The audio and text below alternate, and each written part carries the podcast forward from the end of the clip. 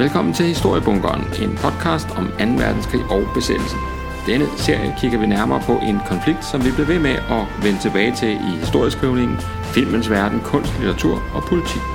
Jeg hedder Jakob Sørensen, og jeg er jeres vært her i bunkeren, og jeg har, så længe jeg kan huske, været optaget, måske unaturligt optaget af 2. verdenskrig og besættelsestid. Det er, efter min ringe mening, ganske enkelt de bedste historier, vi har på godt og ondt. Med andre ord, har man en interesse for 2. verdenskrig og besættelsen, kommer man ikke til at gå forgæves her. Hvis du har lyst, er du meget velkommen til at give programmet en bedømmelse der, hvor du lytter til din podcast, og du er også meget velkommen til at like Historiebunkerens side på Facebook, eller melde dig ind i Facebook-gruppen samme sted. Bare søg på Historiebunkeren, så finder du den. Det er fuldstændig gratis at lytte med. Historiebunkeren bliver drevet af interesse for historien og lyst til at formidle, men hvis du har lyst til at give en donation til driften af historiebunkeren, så modtages bidrag gerne, store som små, på MobilePay på det nummer, der hedder 74 59 TA. Altså 74 59 TA. Husk at tjekke, der står historiebunkeren i modtagerfeltet, inden du sender et eventuelt bidrag afsted. Det var formaliteterne. Lad os så komme i gang. I dagens afsnit af Historiebunkeren, der fortsætter vi jo den serie, som jeg har valgt at kalde Det Perfekte Slag, som handler om det tyske angreb på Holland, Belgien, Luxembourg og ikke mindst Frankrig i maj 1940, hvor at tyskerne jo mod alle odds, kan man sige, øh, lykkes med at gennemføre en noget nær øh, perfekt øh, angrebskampagne her ind i, øh, end igennem deres traditionelle hovedfjende Frankrig, som jo oven i købet er forstærket af britiske styrker. Og i den her serie, hvor vi er nået til syvende afsnit, og det vil sige, at øh, hvis man ikke har hørt de foregående seks afsnit, så øh, kan man jo enten vælge at bade direkte ind i, øh, i festen her og, og høre, hvad der foregår, men man kan jo også vende tilbage til øh, nogle af de tidligere afsnit og få ligesom hele forhistorien og, og den her øh, mere eller mindre time for time-agtige gennemgang af, øh, af slaget her, som det er endt med at blive. Men altså, vi er i hvert fald nået til syvende afsnit, og øh, her sker der ting og sager, må vi nok sige, fordi vi er nu kommet forbi det, tyskerne kalder miraklet ved Sedan, altså denne her vellykkede overgang og etablering øh, på, øh, på hvad skal man sige, den franske side af floden Meuse. Det tyske panser er nu kommet over. De franske sådan indledningsvis øh, ret store muligheder for at gennemføre vel, øh, sådan øh, vellykkede modangreb. De er forkludret, de er forpasset. Tyskerne har alt initiativet på slagmarken, og den tyske sådan krigsmaskine, som man øh, nogle gange sådan øh, finder på at kalde den det, men altså hele denne her, øh, hvad skal man sige, moderne, hurtigt øh, bevægende panserstyrke, øh, den er altså i fuld bevægelse. Franskmændene på den anden side, de er låst fast i fortidens tankegods om, hvad der kan lade sig gøre, hvad der ikke kan lade sig gøre på slagmarken. Det er stadigvæk ekoer fra Første Verdenskrig, der, der runger i hovederne på dem. Og øh, i mellemtiden der har tyskerne ganske enkelt øh, skrevet reglerne om, og helt glemt at sige til deres modstandere, at øh, nu øh, foregår tingene altså anderledes. Så øh, på den ene side har vi altså en øh, angrebsstyrke, som øh, Øh, har masser af selvtillid, øh, masser af sådan øh, øh, succes og medgang, og øh, på den anden side har vi altså en øh, forsvarsstyrke, altså den franske og, øh, og også den britiske sådan set, som befinder sig i en tilstand af handlingslammelse og momentvis panik også. Nu er der fri bane med andre ord, skulle man tro. Konceptet virker. Hvad kan nu gå galt? Altså, alting har jo gået efter planen, og endda bedre end planlagt. Hvad kan der dog gå galt? Nå jo, altså, der er jo altid, må vi sige, den lunefulde, humørsvingende Adolf Hitler i spidsen af øh, det tyske rige her. Og øh, og Hitler, som vi ikke har hørt så frygtelig meget til i den her serie indtil videre, fordi han øh, har ikke blandet sig så direkte i øh, planlægningen af, af sådan øh, af faldgælp, som han øh, indimellem øh, gør senere hen. Men han er jo altså en mand, der ikke er bange for at øh, se fuldstændig bort fra hvad man kan kalde sådan rationel øh, militær fornuft eller lignende. Øh, og øh, han er jo altså også en mand, som faktisk på samme måde som franskmændene, øh, momentvis i hvert fald, øh, er dybt begravet i en øh, 1914-1918 tankegang, øh, når han altså er i det hjørne. Og, øh, og det er han altså i perioder i maj 1940, og det skal vise sig at blive lidt af en udfordring for øh, det her ellers øh, så perfekte slag, som øh, tyskerne er færd med at rulle ud. Så dagens afsnit kommer altså til at handle, over, hvad man, øh, handle om, hvad man fra tysk side gør, så snart vejen vestover ligger åben. Vi skal forbi øh, emner som militær ulydighed, øh, Guderians øh, kortvarige afskedelse. Vi skal lige forbi øh, Rommels spøgelsesdivision, og, øh, og så skal vi altså også omkring det her med, hvad der sker, når øh, politikerne øh, blander sig i militære dispositioner. Det er jo altid noget, som militærfolk frygter som noget af det værste, der kan ske, at der kommer øh, en indblanding øh, fra deres arbejdsgiver, om man så må sige. Øh, man skal nok i det her tilfælde øh, lige præcis Falk være ret taknemmelig for, at, øh, at Hitler af flere omgange øh, blandet sig øh, i, øh, i den sådan mere øh, detaljeagtige øh, udførelse af angrebet, fordi hvis ikke han havde af to omgange øh, forplumret øh, den tyske fremrykning, ja, så er det i hvert fald min påstand her indledningsvis, at øh, eksempelvis øh, filmen om Dunkirk, som mange af jer nok har set i biografen, det ville nok øh, have været en kortfilm med en helt anden afslutning.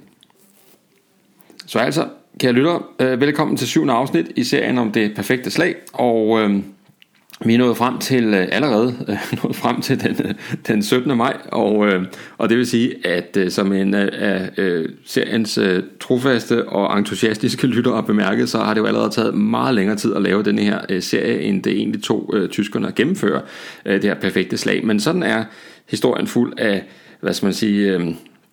Sådan små spøjse tilfælde. Det her det skal jo gøres grundigt, og, og det vil sige, at det tager den tid, det tager. Her hvor vi er, så øhm, altså 17. maj, der må man sige, det er gået op for tyskerne, at der faktisk er sket det her mirakel ved Sedan. De er faktisk kommet over, de har brudt øh, de franske linjer, de har øh, fået panseret over, de har et, kan man sige, på mange måder åbent landskab foran sig, hvor der nu er mulighed for at få virkelig rykket på den bevægelseskrig, som øh, er det nye, man, øh, man bringer øh, til, til, til kampen her.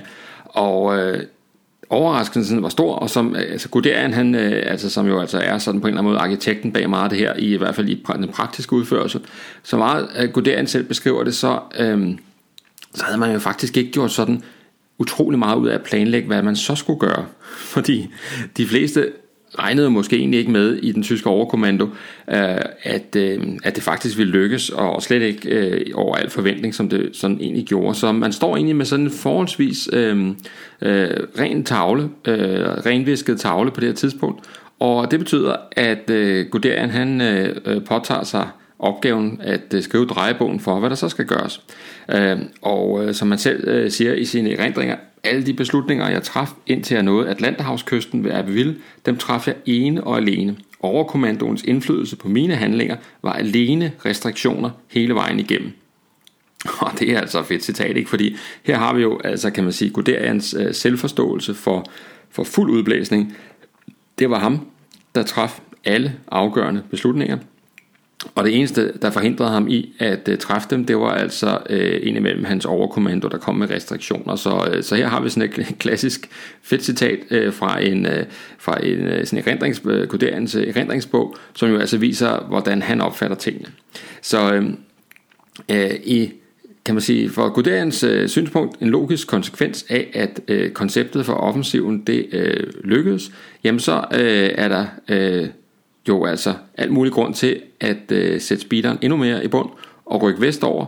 Nu er man jo kommet forbi de her øh, forhindringer, som ligger på den anden side af Sedan her senest, øh, det vi talte om, øh, eller jeg talte om seneste øh, afsnit, øh, afsnit 6 af serien her, det, øh, det her slag om stånd, som, som bytter side gennem flere dage og, og er sådan en, en en prop i tyskernes fremrykning, det er jo nu øh, rykket øh, af vejen, og det betyder, at øh, at krigen, kan man sige, for alvor kan gå fra at være en lineær krig, hvor man har to sådan etablerede fronter over for hinanden, til at være en non-linær krig, altså det vil sige en krig, hvor at øh, det med traditionelle frontlinjer, det er, øh, det er en saga blot.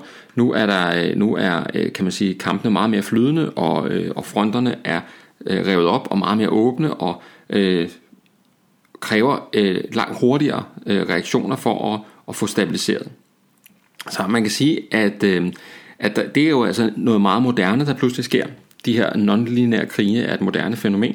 Og samtidig kan man også sige, at kampen nu øh, på en måde bliver delt i to, hvis man i hvert fald er øh, tysker, og vi har jo sådan lidt, øh, må man nok sige her i serien, øh, synsvinklen på, på tysk side.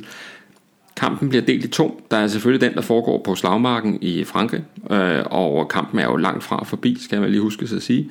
Og så er der jo altså den kamp, der foregår i hvad skal man sige, øh, det tyske officerskorps i overkommandoen og i ledelsen og helt op til Hitler, altså om, hvad man egentlig så skal gøre med den situation, man nu har, øh, har fået serveret øh, foran sig.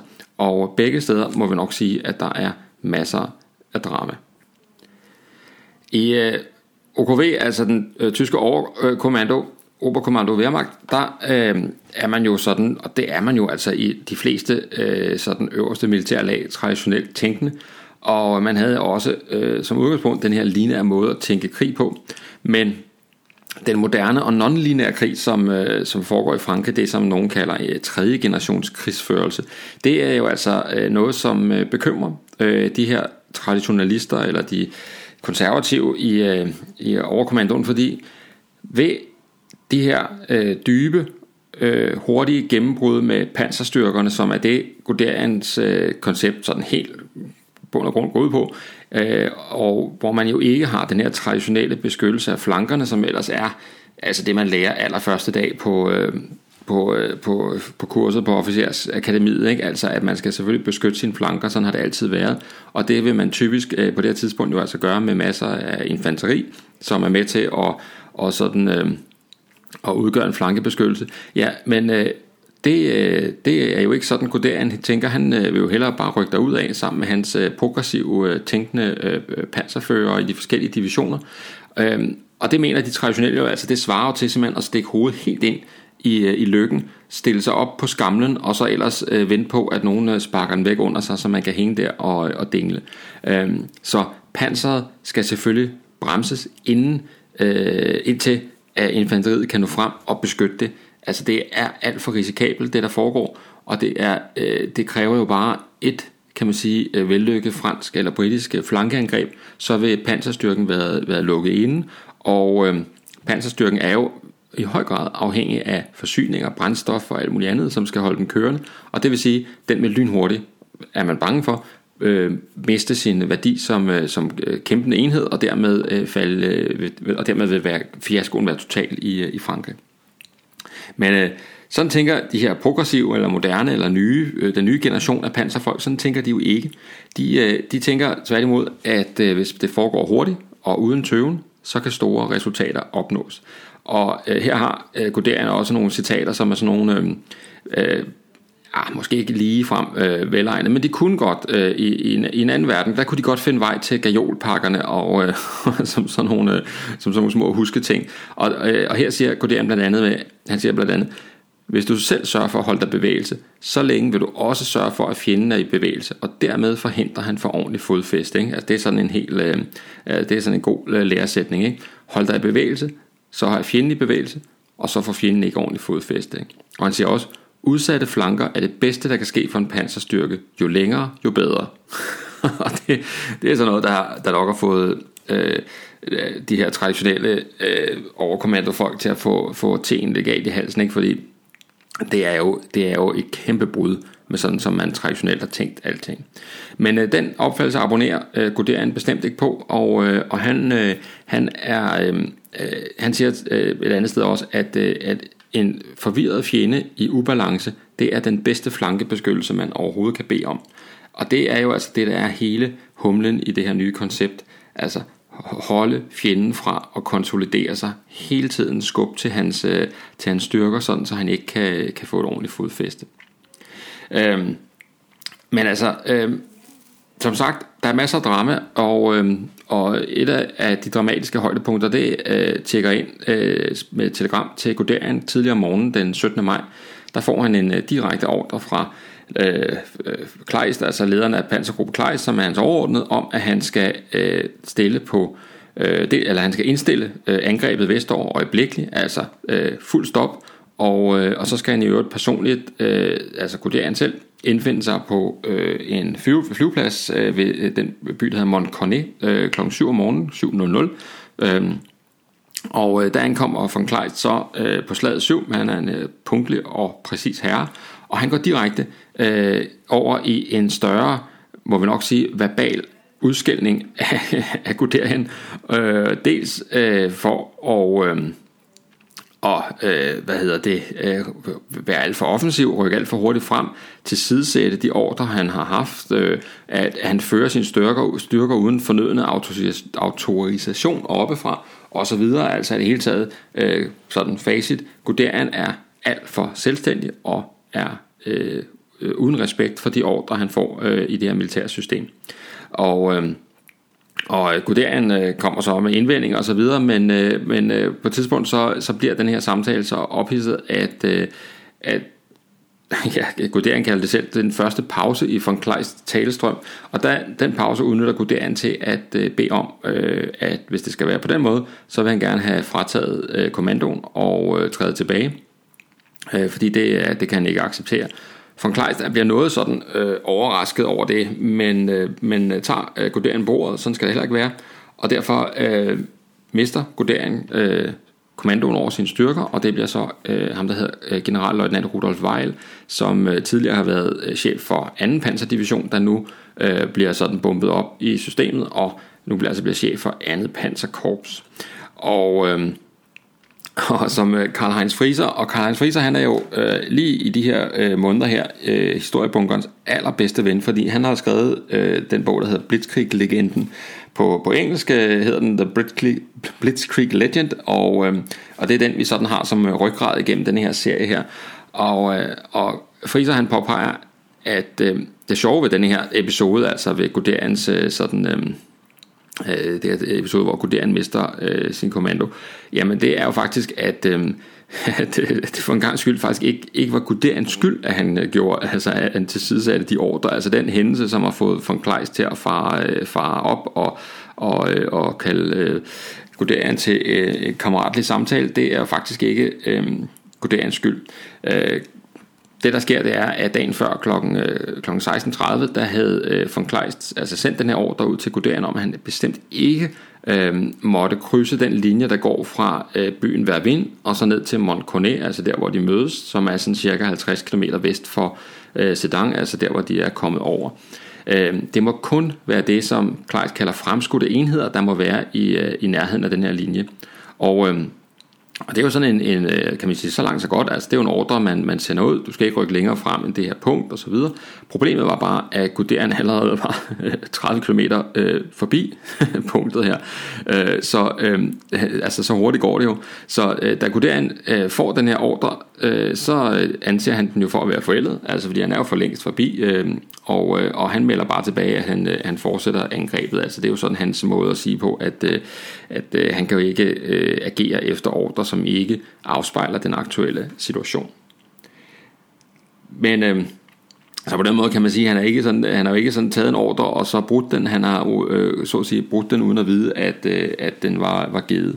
Så øh, i andre tilfælde, der har han jo været meget mere selvstændig, men det er altså ikke det, der har fået bæret til at, øh, at flyde over for Kleist. Det er altså den her episode her.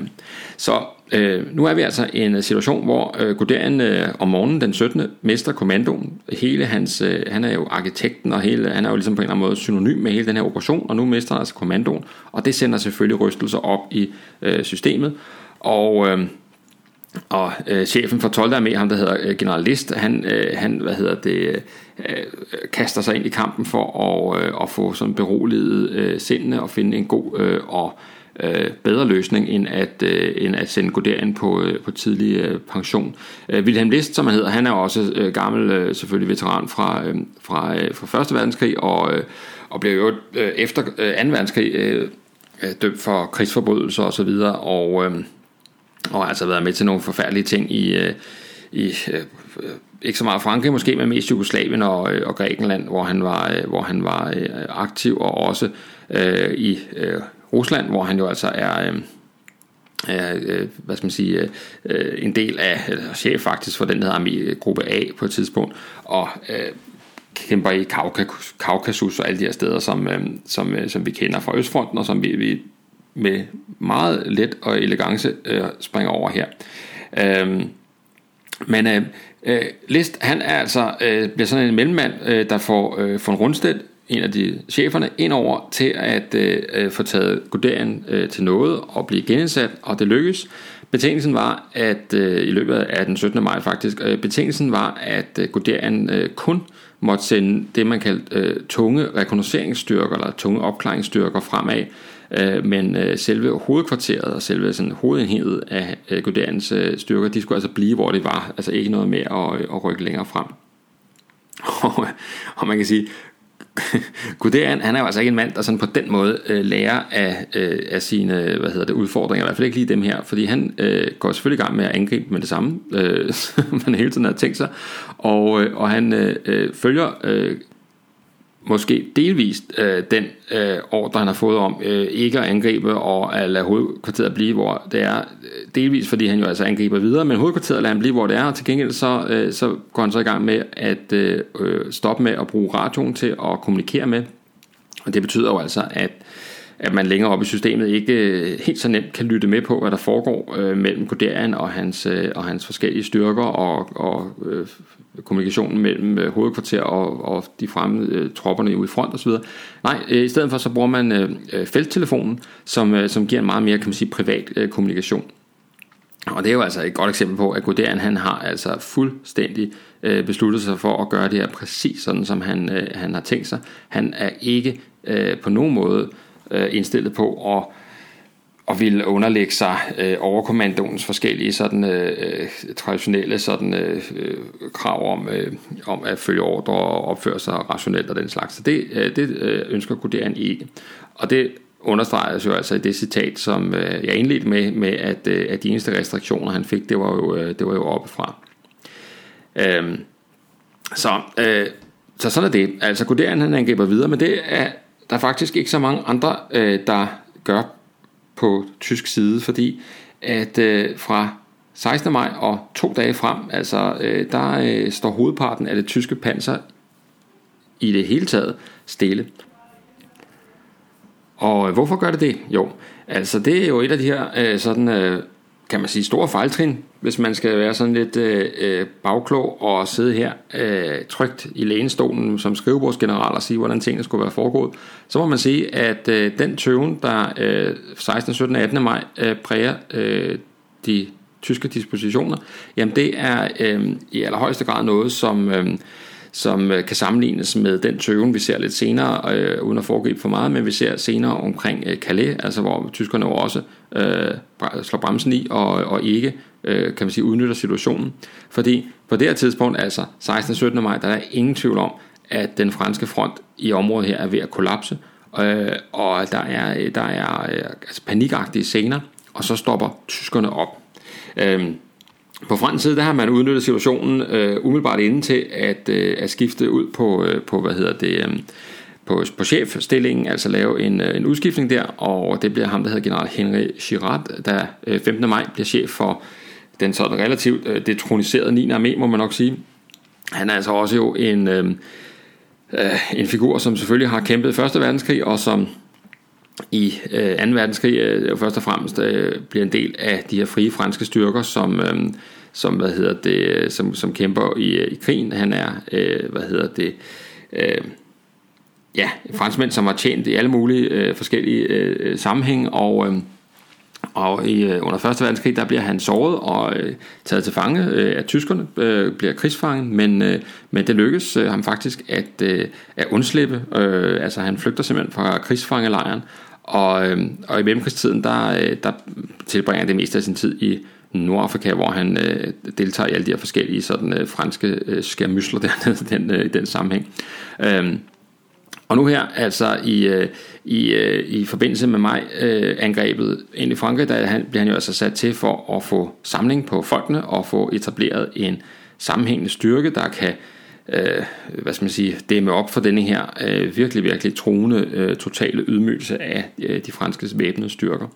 Og øh, det mislykkes, må vi nok sige, og øh, man må sige, altså, altså det er jo helt forfærdeligt, fordi øh, han var krigsfange i 1. verdenskrig, og, øh, og øh, ganske få dage efter, at han øh, har fået kommandoen over øh, styrkerne i området her, hvor tyskerne er brudt igennem, altså omkring deres sektor her omkring Sedan, jamen der, øh, der ender det simpelthen med, at han bliver taget til fange af øh, feltkøkkenenheden øh, fra 11. Panserregiment, og ikke normalt jo en enhed, man finder sådan lige i front. Og, øh, og de, øh, de kommer her og er altså i færd med at skulle indrette sig øh, i, et, øh, i et skur og, og bruge det som sådan noget til at lave mad, og hvad de ellers render og laver i sådan en feltkøkken. Og, og hvem finder de inde i skuret? Jo, der sidder den her general og gemmer sig, fordi han er blevet, altså hans tropper er blevet øh, øh løbet over ind. Så, så, øh, så det lykkedes med tyskerne at, at, at tilfangetage øh, altså, øh, franske øverste moderne i området, det er jo altså øh, noget af en skalp at, øh, at tage med hjem, og jeg tror da nok, at, øh, at den her feltkøkkenenhed fra Efterpanserregiment, de har nok lavet et, en ekstra lækker gang aftensmad den dag, for at fejre det. Hvad der så også er helt utroligt, og noget af det der, hvor man tænker, at virkeligheden overgår jo altid øh, fiktionen, det er jo faktisk, at, øh, at i april 42, der lykkedes det jo generalen endnu en gang at øh, flygte fra tysk fangeskab i en ny verdenskrig, altså 2. verdenskrig den her gang. Og, øh, og han, øh, han kommer altså, hvad hedder det, øh, øh, øh, først så øh, tager han til øh, Vichy-Frankrig, altså den del af Frankrig, der samarbejder med, øh, med, med tyskerne, og, øh, og der, øh, der i al hemmelighed, så kommunikerer han med øh, de allierede, øh, og bliver så, øh, hvad hedder det, øh, øh en del af, øh, i november 42 bliver en del af øh, de her franske tropper i, i Nordafrika efter den, der, det der hedder Operation Torch. Lang, lang historie, men i hvert fald så helt fuldstændig fantastisk ting, at i to verdenskrige flygte fra tysk fangenskab. Det, jeg, jeg, jeg tvivler på, at der er mange, der kan, der kan prale af at have gjort det samme. Øh, det der jo altså er øh, situationen her, det er jo altså, at hvis vi kigger bare 16. maj, så har tyskerne altså et 100 km bredt hul i de franske linjer, som, øh, som, hvad hedder det, som, øh, som jo altså ligger vidt åben og er klar til at blive udnyttet. Øh, og øh, et par dage senere, så har øh, franskmændene så trods alt øh, fået samlet sig øh, blandt øh, to floder, øh, den der hedder øh, Sambre, som, øh, som altså floder er jo altid fremragende forsvarslinjer, øh, Flambre, eller Sambre, undskyld, og Oise-floderne, hvor de har sådan, lavet sådan nogle forsvarslinjer, og der kan man sige, øh, havde man øh, undgået at stoppe op, jamen så havde de her forsvarslinjer jo slet ikke kunne etableres øh, på samme måde. Øh, Spørgsmålet er så, hvem er det, der har fundet på at, øh, at øh, øh, øh, klodse bremsen for øh, den her øh, tyske fremrykning, som jo altså øh, på det her tidspunkt jo altså virkelig har franskmændene i så stor ubalance, at de er ved at trimle om kul.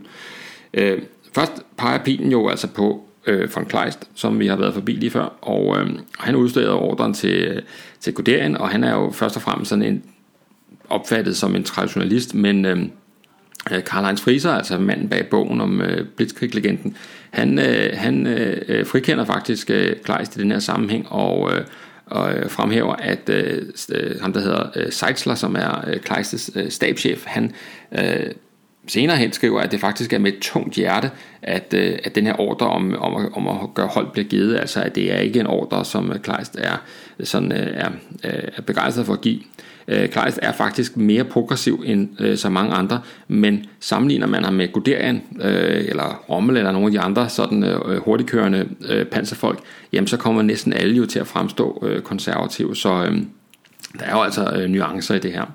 Derudover så øh, ved vi også, at Kleist faktisk øh, gennem nogen tid har sendt øh, rapporter videre til øh, overkommandoen, altså OKV, som, øh, som har været sådan forskyndet, altså hvor han ligesom har dækket over øh, den, øh, kan man sige, øh, høje grad af selvstændighed, som hans øh, folk øh, udøver, og øh, jo altså især øh, Guderian. Så man kan sige, at Kleist er altså en, der har holdt hånden over øh, de her meget progressive panserfolk.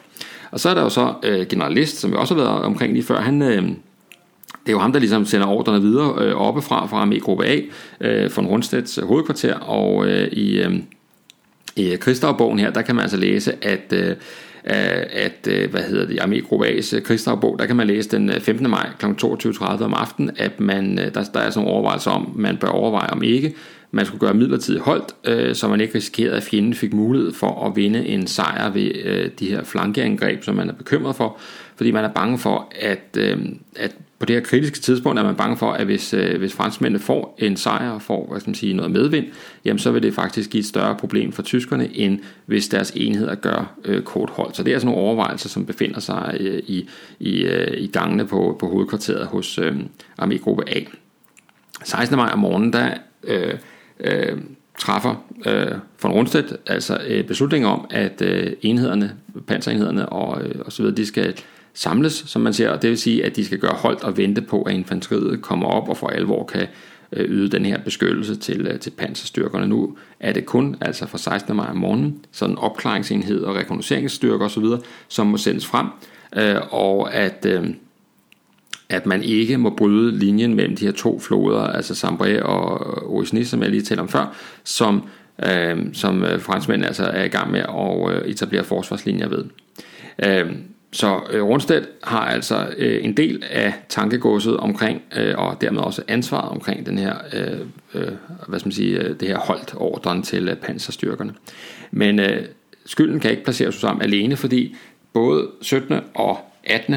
Øh, maj, der øh, følger øh, Adolf Hitler op med personlige ordre, direkte ordre om at, øh, at øh, stoppe fremrykningen, og i det, der hedder øh, Øh, øh, førerdirektiv nummer 12, øh, så øh, et førerdirektiv, det er, øh, Hitler han laver gennem krigen, der øh, udsteder øh, Hitler en række instruktioner, fyrebefale, som det hedder på tysk, en række instruktioner, som, som har at gøre med større og mindre øh, operationer eller ændringer i politik, eller hvad det nu kan være, og, og det er, øh, det er sådan, øh, hvordan man øh, agerer over for lokalbefolkningen og så videre. De, de, de har sådan bredt, øh, øh, meget bredt, emnemæssigt meget bredt. Han udsteder øh, 74 af de her øh, førerdirektiver øh, mellem øh, august 39 og det sidste, der kommer i øh, den 14. april 1945. Øh, Men øh, i førerdirektiv nummer 12, øh, som kommer, øh, hvad hedder det her, i i forbindelse med den her, øh, den her stop her,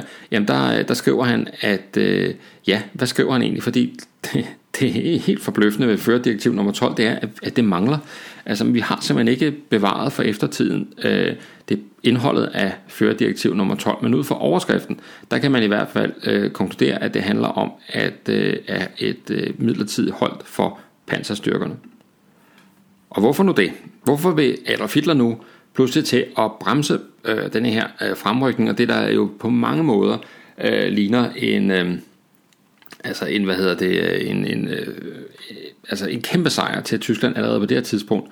Øhm, ja, altså, øh, der er ingen, altså hos, når man taler, når man spørger, ja, det kan man jo ikke rigtigt, men eftertiden har øh, øh, generaler som Kleist og Manstein og Blumentritt og Højsinger og selvfølgelig også Guderian, eller selvfølgelig, men også Guderian, de er alle sammen peget på, øh, på Hitlers ansvar i den her sammenhæng, øh, og især på, at øh, det er bemærkelsesværdigt i, at Hitler tidligere i planlægningsfasen har været helt begejstret for, øh, for den her ambitiøse og dristige plan, og, øh, og Guderian har jo ligefrem sådan øh, noteret sig, at, at Hitler var en af de få, der ligesom forstod, øh, eller lød i hvert fald til at forstå øh, sådan, øh, det, det fantastiske koncept her. Øh, men, øh, men nu øh, lige pludselig bliver der altså øh, bragt videre, at, øh, at, øh, at styrkerne altså ikke netop ikke skal være så hurtige og mobile, sådan som hele konceptet ellers øh, dækket over. Øhm, og, øh, og øh, vi ser også et, et andet sted, at der har man så øh, bevaret et øh, telefonnotat, øh, hvor at uh, ham der hedder general øh, Højsinger, som er, øh, som er hvad hedder det, øhm, øh, som er en af de her sådan, øh, øh ja, ledende folk i den her sammenhæng. Han har øh, modtaget besked fra Hitler, hvor, der, hvor i der, telefonnotatet lyder, Hitler har beordret, at hovedparten af vores panser skal forblive bag øh, La Chateau-Léon-linjen i vest. Altså det er sådan øh, igen sådan en fremrykningslinje her. Øh, og, øh, og, øh, og det for, for ja, ham der Træskov, som også øh, øh, hvad skal man sige, øh, lytter med på telefonopkaldet til bagefter at sige, det er det rene vanvid, det hele er jo i bevægelse, og vi går hurtigt nå til kysten. Skal vi nu stoppe? Har nogen ændret operationsplanen? Og hvorfor? Ikke? Altså, der er stor forundring om, hvorfor at, øh, Hitler han, øh, han, øh, han gør de her ting. Um, men altså årsagen skal altså findes i denne her, kan man sige, tankegang, som er forankret i, i oplevelser fra 1. verdenskrig. Hitler er meget, meget bekymret for den flanke, som, som er udsat.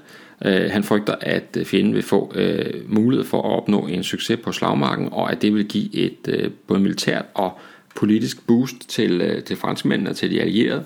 Øhm, og, øh, og øh, der ser vi altså, at det ikke kun er ved Dunkirk, som er det alle kender, men altså også allerede 17. og 18. maj, at øh, politikeren Hitler blander sig i de her militære operationer, og, øh, og dermed øh, kan man sige, at den her dag, øh, de her dage her markerer et øh, skift i øh, den tyske overkommando, øh, som jo ellers har været sådan en traditionelt super professionel enhed, at fra nu af, der bliver de altså øh, i meget højere grad end tidligere også en øh, genstand for den her politiske indblanding fra, fra Hitler, som, øh, som ikke altid øh, ligefrem er øh, militært rationel. Og, øh, og det er jo ikke fordi, at man øh, i sådan en sammenhæng skal øh, mene, at øh, krig skal bare overlades til generalerne, og så skal de bare gøre, hvad de finder bedst muligt. Der er jo selvfølgelig, og skal jo selvfølgelig altid være en politisk kontrol med, øh, med et militært system. Det, sådan skal det jo være.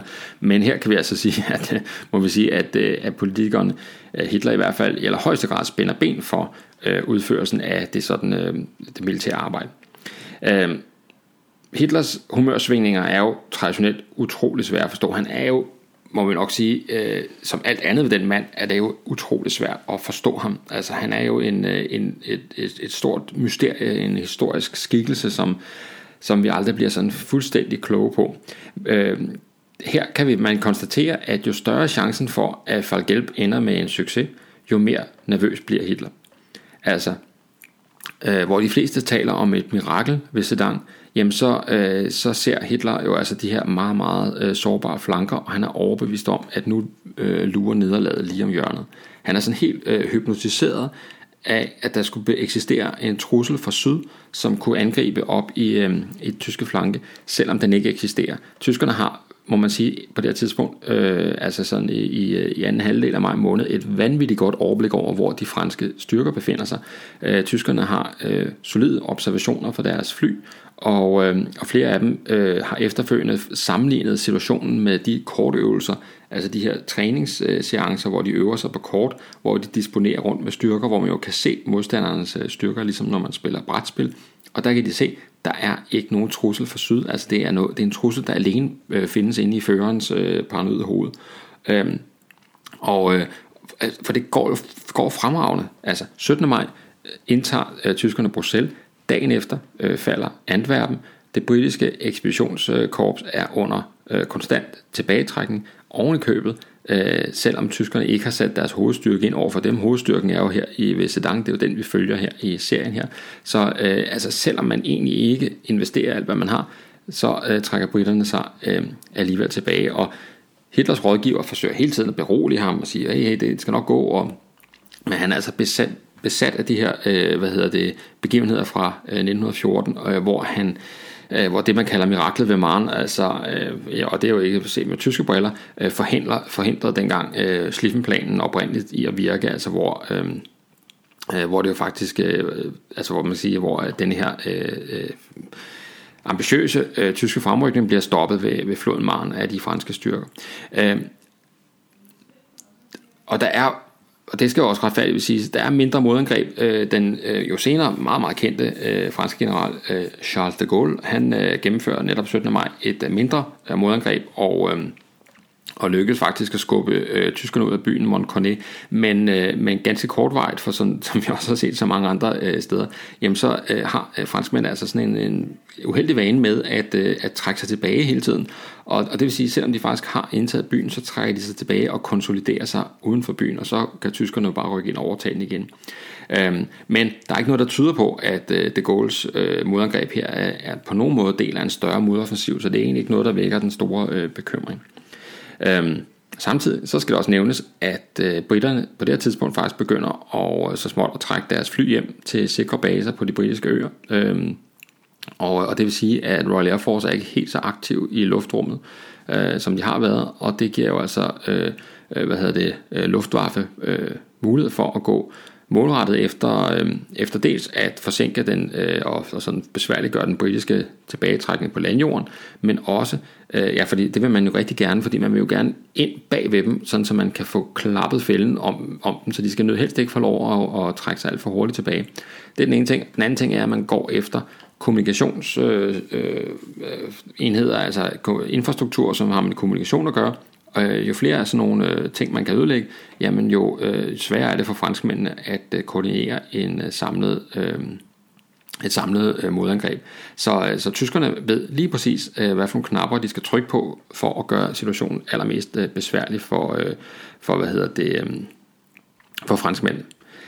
Øh, men altså, så, så nu holder det, det tyske panser stort set stille, og, øh, og, og, og hvad skal man gøre? Altså, hvor længe skal man det? Øh, presset stiger jo time for time.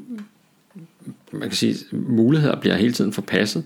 Øhm, og, øh, og, og der er nogen øh, i, i øh, ham der Halter, han foreslår, foreslår Hitler, at man faktisk skal vende tilbage til den allervist vidtrækkende øh, udgave af Mansteins øh, oprindelige plan.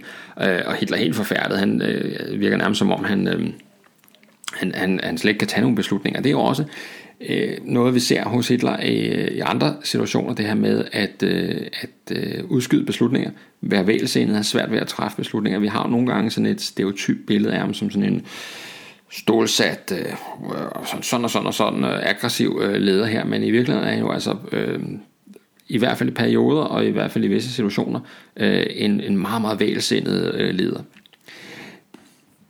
Så når øh, ens leder ikke kan finde ud af at træffe beslutningerne, så er der jo øh, nogle gange andre, der kan længere ned i systemet. Og en af dem, der træffer nogle beslutninger her i de her dage, som øh, får stor betydning for, øh, hvad der kommer til at ske, det er øh, general Erwin Rommel, som øh, er chef for 7. Panzerdivision. Og han har jo altså ligesom alle de andre øh, klar ordre om ikke at øh, krydse ind i, øh, Øh, og ikke rykke frem, og ikke øh, i hans tilfælde, der er sådan et, øh, nogle franske stillinger ved det, der hedder Mauberge, som er en del af det, man kalder den forlængede Maginot-linje, som ikke er sådan lige så udbygget som Maginot-linjen, men, men dog øh, med forskellige sådan forsvarsstillinger. Og, øh, og 16. maj kl. 57 om morgenen, der får øh, Rommel altså klar ordre om ikke og, øh, og hvad hedder det, øh, øh, og, øh, og rykke på sig, og, øh, og hvad hedder det, øh, Ja, det er nogle sådan lidt modstridende ordre, men, men, men i hvert fald øh, lidt senere på dagen, 12.25, der øh, giver øh, von Kluge øh, 7. Panserdivision lov til at gå frem mod de franske linjer, men ikke at bryde igennem. Altså de skal ikke forsøge at bryde igennem. Og øh, kl. 18, øh, kl. 6 om aftenen, der er Rommels styrker så tæt på de her franske stillinger, at de tydeligt kan se øh, konturerne af, af de her sådan kubler øh, med, med kanoner og maskingeværstillinger osv. Og øh, her er det så, at øh, Erwin Rommel, han øh, øh nok overskrider sin befolkning en lille smule, kan man vist roligt sige, fordi uden at få støtte fra hverken øh, fly eller artilleri, og øh, i direkte modstrid med hans øh, ordre, så, øh, så øh, blæser han til angreb. Øh, og her må vi sige, at han har også en gammel erfaring fra 1. verdenskrig, hvor han var med i de her, som, sådan, de her stødtropssoldater, som, øh, som jo øh, fik sådan forholdsvis stor succes med at bryde det her øh, fastlåste skyttegravskoncept op ved hele tiden og, og, øh, og, og være sådan, øh, hvad hedder det, øh, benytte sådan overraskelsesangrebet og ved at øh, at rykke frem efter den der sådan den, den linje hvor der hvor, hvor fjenden øh, virker øh, virker svagest. Øh, han var i august 1917, der var Rommel og hans enhed en del af øhm, øh, det, man kalder slaget om Mont som var sådan et, øh, et, et, et svært befæstet øh, mål, de skulle indtage øh, på grænsen mellem Ungarn og øh, Rumænien. Og, øh, og der kæmpede man altså sådan op, op ad bakke, altså meget besværlige, øh, besværlige kampe her. Og, og der øh, øh, får altså øh, Rommel de her, øh, sådan, øh, de her taktikker, som han, øh, som han altså til, overfører til panser, dem får han altså lov til at udleve eller erfaringer med her. Øh, for på øh, bare to og en halv dag, fra den 25. til den 27. oktober, der øh, tager øh, Rommel, han har 1.500 mand under sig, der erobrer de øh, 81 kanoner og tager 9.000 mand, inklusiv 160 officerer, øh, til fange, og mister kun 6 øh, døde og øh, omkring 30 sårede. Og det er jo altså en øh, øh, altså utrolig bedrift, og det er opnået ved, at man øh, tager, øh, hvad hedder det, øh, øh bruger terrænet til sin fordel, angriber fra øh, uventede retninger, øh, kommer ind bag fjendens linjer, øh, hele tiden tager initiativet, øh, og, øh, og, og ikke venter på at få ordre oppefra og så videre. Og det er altså noget, som, øh, som hvad hedder det... Øh, øh, som Rommel, han, øh, de her infiltrationstaktikker, kan man kalde det, det er noget, han altså overfører til, øh, til den måde, han, øh, han fører krig på i, øh, i maj 1940, og som er det, der gør ham til, at, til en af de her helt store panser eller hvad man skal sige, sådan øh, pansergeneralen, som kendt øh, og vidt og bredt efterfølgende. Øh, så øh, da han ser de her franske stillinger, så blæser han altså til angreb, så er det nu, og, øh, og øh, herude på aftenen, der ruller det altså frem. Øh, Flere kampvogne bliver selvfølgelig hurtigt ramt, men, øh, men det får ikke Rommel til at, øh, at, at ryste på hånden, fordi han er klar over, at nøglen til succes, det ligger i at presse på, uanset hvad. Og, øh, og det vil sige, at hans styrker øh, snart kommer helt op til og forbi øh, de franske stillinger. Og så kan de jo altså forholdsvis nemt nedkæmpe dem, når de nu er tæt på og kommer ligesom uden for, øh, for deres skudfelt. Næste linje, de skal, øh, de skal gøre noget ved, det er det franske artilleri, som selvfølgelig befinder sig lidt længere tilbage end øh, den forreste forsvarslinje. Og hvordan gør man det? Jo, øh, man øh, sender ganske enkelt sin kampvogn direkte mod øh, artilleriet i høj fart, mens de skyder øh, undervejs, altså både med kanoner og maskingevær, øh, så øh, kørende ild, altså. Og det, øh, som man ser øh, efterfølgende, det kostede en masse ammunition, men det reddede kampvogne og menneskeliv. Fjenden har ikke fundet en måde, hvorpå de kan modstå os, når vi angriber på den måde. Når vi kommer kørende, svigter deres nerver. Og det kan man jo måske godt sætte sig ind i, altså hvis man står der med sin øh, kanon, og så, øh, og så ser man øh, tysk panser komme for fuld gardiner, og øh, mens det skyder på en. Øhm, og nu er Rommel jo altså kommet til at bryde igennem de franske linjer, selvom han havde et øh, klart øh, mandat til ikke at gøre det. Og, og han, hvad gør han så? Jo, han handler øh, intuitivt og efter de samme principper som øh, kodering, nemlig at øh, et gennembrud af fjendens linjer, det skal selvfølgelig udnyttes øh, med det samme, ellers er det forgæves. Så på trods af, at det begynder at blive mørkt, så giver Rommel ordre om at fortsætte langs vejen vest mod den by, der Avenes, og på vejen vestover mod Avenes, det er tilfældigvis den vej, hvor den franske 5. motoriserede infanteridivision er gået i bivak, øh, og de øh, ligger altså øh, langs hele vejen og, øh, og er klar til at, øh, at få noget nattesøvn, inden de skal til fronten. Og deres køretøjer står legnet op langs med vejene i, øh, eller vejen i sådan pæne lige rækker. Og øh, derudover er der også enheder fra øh, den franske 1. kampvognsdivision og den franske 18. infanteridivision i området. Og Rommels kampvogne, de kører simpelthen øh, Altså man skal forestille sig, at de kører ned ad vejen, mens de, øh, som de selv siger, affyrer bredsider mod franskmændene, som var det i et skydetelt. Og øh, de franske styrker er slet ikke klar til at, at gå i nogen form for øh, forsvarsstilling, og panik og skrækslagen scener udspiller sig på fransk side. Scenen øh, fra øh, den her nat mellem den 16. og 17. maj øh, på, på vejen mod Avenes, det er, bliver beskrevet som apokalyptiske, og de tyske panserstyrker, de krøller ganske enkelt hele øh, denne her øh, øh, franske 5. motoriserede infanteridivision sammen, og smider den fra sig i, øh, i vejsiden. Dagen efter øh, er der tysk øjenviden, der beskriver situationen sådan her. Jeg har aldrig, skåren, jeg har aldrig set noget, der minder om de scener, jeg så langs Rommels fremrykningsrute. Hans division var kørt ned ad en vej og tværs igennem en fransk division uden at stoppe op. Gennem 6-8 km var der hundredvis af ødelagte og brændende lastvogne og kampvogne. Nogle var kørt i grøften, i grøften, andre brændte, mens der var døde og såret ombord. Flere og flere franskmænd kom ud fra markerne og skovene og havde frygten malet i ansigtet og hænderne i vejret. Fra fronten lød korte, skarpe smæld fra vores kampvogne, som Rommel personligt dirigerede, stående i sin kommandørvogn med to stabsofficerer, kasketten skubbet bagover, mens han hele tiden opfordrede folk til at rykke frem.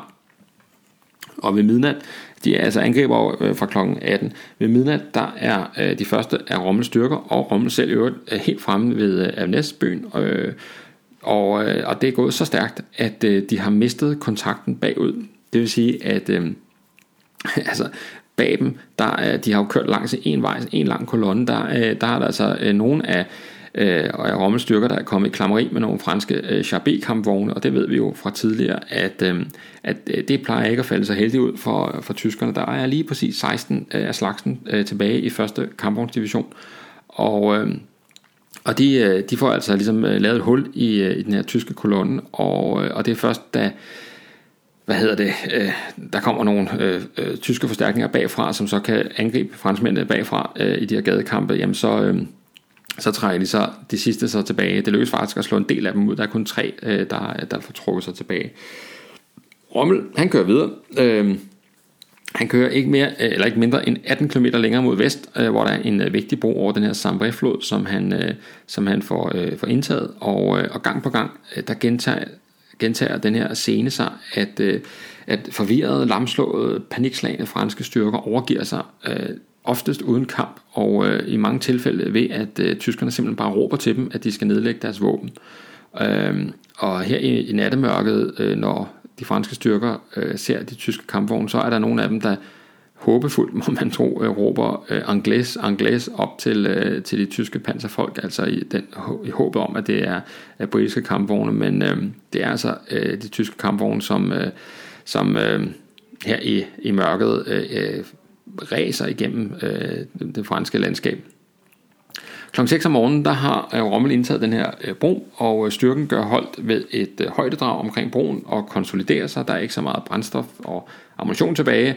Øhm, og så må man da sige, at tømmermændene begynder at melde sig, fordi det viser sig, at man i al den hast, som det her det er foregået med, så har man kun øh, to øh, panserbataljoner og nogle øh, motorcykelenheder med sig. Den tredje bataljon og faktisk hovedpla- øh, hovedparten af øh, den opklaringsbataljon, man havde med fra starten af, de er, er, er låst fast et eller andet sted bagude, og øh, i, øh, i Rommels sådan iver øh, for at improvisere og udnytte situationen hurtigst muligt, så havde man ved det oprindelige gennembrud af de franske linjer, altså her ved, ved den der forlængede Maginot-linje, der havde man altså øh, helt glemt at, øh, at give besked til hele divisionen om at rykke frem. Så mere end halvdelen af at Rommels division befinder sig altså stadigvæk faktisk på det tidspunkt i Belgien, øh, og, og er slet ikke fuldt med øh, Rommel frem.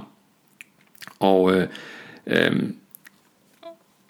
samtidig så havde Rommel også øh, indført, kan man sige, sådan en, øh, en kommunikationsstrategi, som øh, gik ud på, at øh, han var utrolig selektiv i forhold til, hvad for nogle radiobeskeder, som blev modtaget, og hvad for nogle, der ikke blev.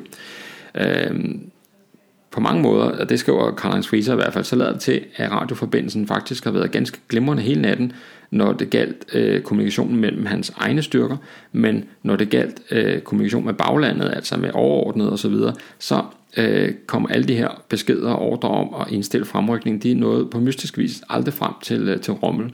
Så, øh, så han benytter altså, kan man sige, lejligheden til at gå under radaren og gøre præcis, øh, hvad der passer ham. Og det er jo derfor, at man nogle gange kalder øh, Rommels division her for spøgelsesdivisionen, altså både franskmændene og tyskerne bruger faktisk det her begreb, en division, som ikke eksisterer, som bare sådan øh, bevæger sig rundt i natten og, og, og, og skaber de her apokalyptiske, øh, apokalyptiske scener. Så situationen er altså, om morgenen den 17. maj, så har Rommel mistet kontakten med sin hovedstyrke. Han har ikke særlig meget brændstof og ammunition tilbage. Øh, de franske styrker, øh, som er på retræte, altså fra det område, han er kørt igennem, de kommer jo hele tiden hen til ham, kan man sige, indhenter ham så. Øh, og, øh, og så har han, samtidig har han jo så også indtaget en vigtig bro, som er, vil være afgørende og, og, og rigtig god at have for tyskerne, når de skal have en større styrke øh, vestover. Øh, og hvad gør man så i, øh, i sådan en situation, altså når man ligesom er udfordret på alle de her øh, parametre? Jo, øh, man angriber naturligvis videre vestover. Så altså det er, det er jo vanvittigt at læse om, at, at man kan være så enrådet i sin, øh, og så kan man sige, så, så øh, nonchalant øh, med sådan almindelig øh, sund fornuft, øh, som Rommel er i den her situation. Men han angriber vestover, og næsten, altså det beskriver kilderne, næsten alle de franske styrker, øh, man møder, de overgiver sig på opfordring. Og øh, der er en historiker, øh, som skriver et sted, at det skulle bare kræve en eneste skydegal franskmand for at stoppe Rommels karriere på stedet. Han gjorde intet for at skjule sin rang. Han havde sin øh, øh hvad hedder det, generaluniform på, han havde sin høje kasket, han havde medaljerne, og han stod med høj stemme og øh, uddelte ordre. Der var ingen, der var i tvivl om, hvem øh, der bestemte. Så altså et velanrettet øh, skud med en riffel, så, øh, så havde øh, Rommels øh, karriere øh, været øh, slut på stedet. Øh, som det ender det her, så er Rommels bedrifter jo så gennemgribende at, øh, og, og vellykket egentlig, at han jo så slipper netop for at blive øh, retsforfulgt øh, for ulydighed, og i stedet får han jo et øh, ridderkors, øh, også selvom angiveligt øh, han, den her nat koster Hitler en, øh, en søvnløs nat.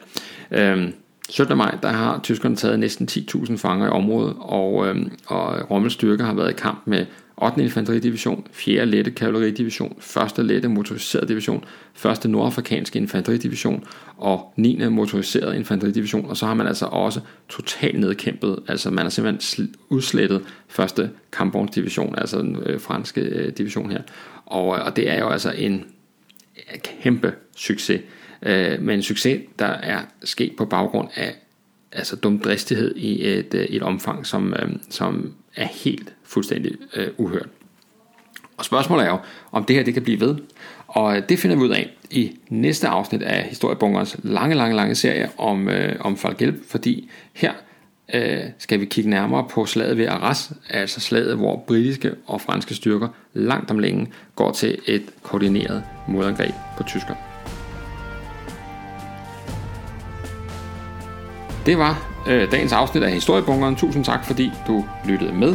Øh, som nævnt i starten, så er du meget velkommen til at give, program, øh, give programmet en bedømmelse der, hvor du lytter til podcast, og du er også utrolig velkommen til at anbefale programmet til venner og bekendte, naboer, kolleger, øh, barndomsvenner, du ikke har set længe, eller bare at det er nogen, du forestiller dig måske kunne have en interesse i, øh, i det her, øh, de her emner, som historiebunkeren tager op. Øh, og øh, så er det jo, som også nævnt i starten, fuldstændig gratis at lytte med. Sådan skal det være. Historiebunkeren bliver drevet af interesse for historien, men har man alligevel lyst til at give en lille donation til driften, så modtages bidrag jo altså gerne, og det kan foregå på MobilePay på det nummer, der hedder 74 59 TA, altså 74 59 TA. Man skal bare tjekke, at der står historiebunkeren i modtagerfeltet, inden man sender et eventuelt bidrag afsted. Og lad mig benytte lejligheden til at øh, dels takke alle jer lyttere for jeres sådan entusiastiske kommentarer øh, på de sociale medier og andre steder, og øh, selvfølgelig også jer, der har ydet bidrag. Det er utroligt værdsat. Tusind tak for det. På genlyt næste gang bunkeren åbner op.